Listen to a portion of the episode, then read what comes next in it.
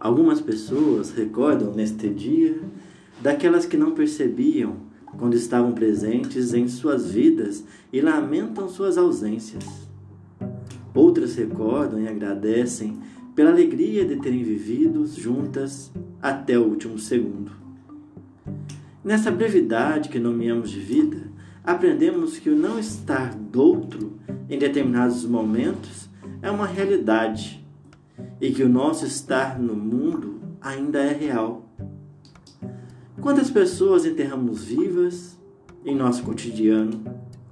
Quantas vezes destruímos o melhor de nós mesmos em nome daquilo que não nos edifica?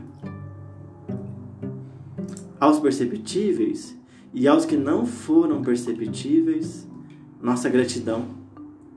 Vocês nos ensinaram e nos ensinam que a vida é um breve estar no tempo uma brevidade que deve ser experienciada no seu eu mais profundo.